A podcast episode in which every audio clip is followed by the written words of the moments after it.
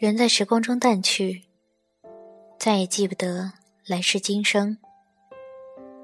这里是片刻，我是少女绿妖。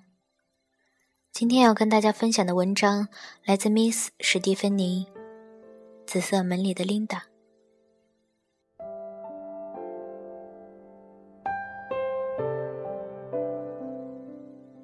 我拎着行李箱，跟在房东太太李阿姨的后面。他乐呵呵地带着我爬楼梯，一直爬到五层，然后哗啦哗啦地打开防盗门。屋里的木地板闪着混沌的光。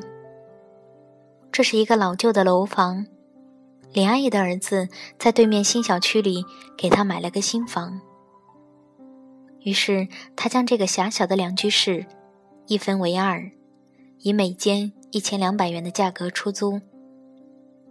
我偶然在找房的路上，看见这栋楼单元门口的绿色铁皮门上贴了这么一个小广告，便扯下电话相约着看房。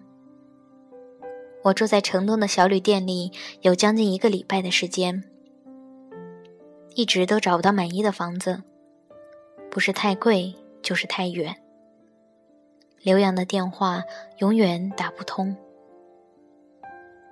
我突然不知道，终于来到这里，究竟是对还是不对？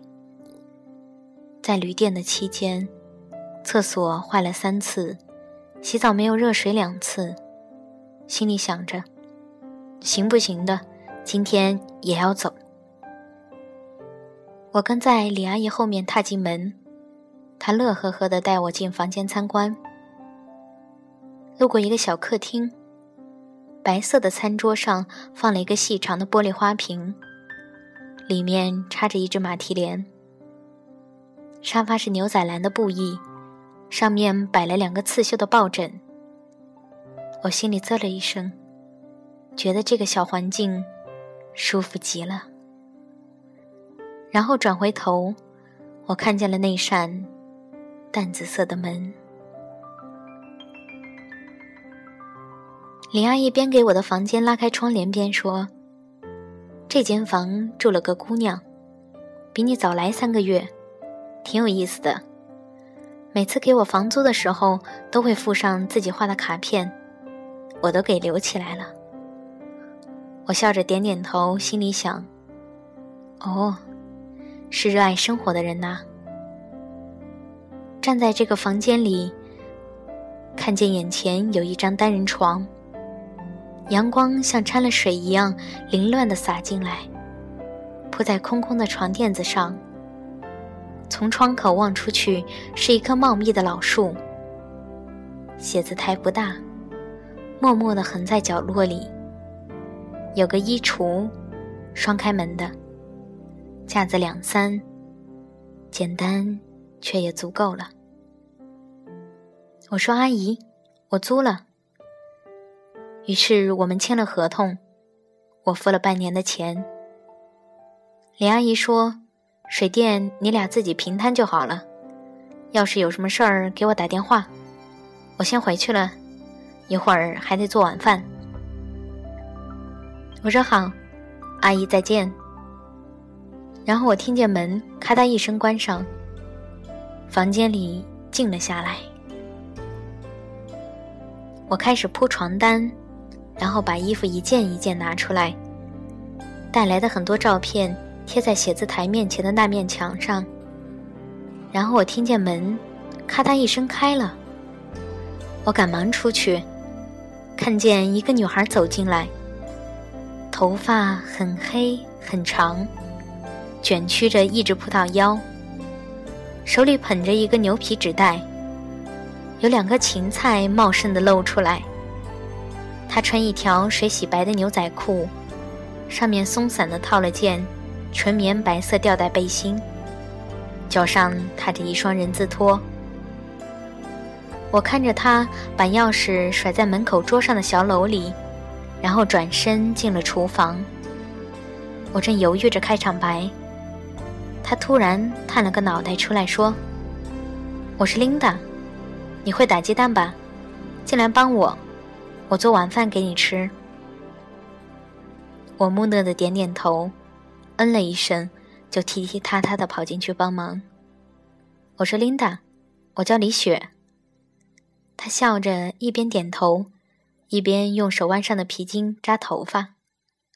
她拿出一罐猫食，说：“我先去把二筒喂了，然后咱做饭吃。”然后她穿过客厅，打开了那扇紫色的门。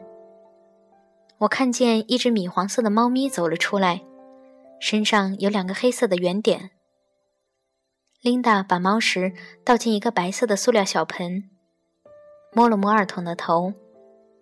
阳光透过琳达紫色的门照进来，夕阳的光金黄一片。我看着这一人一猫，突然觉得踏实。琳娜抬起头，懒懒的笑着说：“二筒是我捡的，打了针，很干净的。”我笑说：“没关系的，我喜欢小动物，以后把它放出来吧，随便跑，这样它会更舒服一点。”琳达站起来，走到我的对面，双手搭在我肩上，手指细长而白净。她说：“我喜欢你。”晚上吃完饭，你可以不用刷碗了。我觉得心里绷着的那根弦，啪的一声松弛了。我觉得安全。我突然转身对着他的背影说：“琳达，我也喜欢你。”他转过来，眼里有光亮。然后他撇撇嘴，说：“快来打鸡蛋。”那天晚上。我们一起吃了番茄炒蛋、油焖大虾和素炒芹兰。收拾完毕之后，琳达把芹菜一根根的摘好、洗干净，切成小块儿放进玻璃餐盒里。我说：“你还养了兔子吗？”她哈哈笑说：“没有啦，这是我的零食。”我说：“哇，真变态！”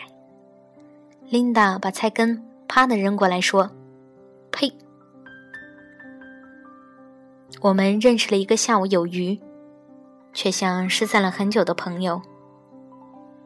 我觉得可以和他分享很多事，我觉得也许我可以信任他，我觉得也许我找到了一起对抗生活的伙伴，我觉得也许未来的很多年里，我都可以等着吃琳达做的晚饭。几年之后。二童走失了，在一场大雪之后。那个时候，我隔壁的紫色门里早已没有琳达。人都有自己的路要走的，李雪。他曾经这样和我说。他说这话的时候，眼里有灰蒙的雾气。当时，我也慎重的点着头。只是那个时候，我并不知道，他是在和我说再见。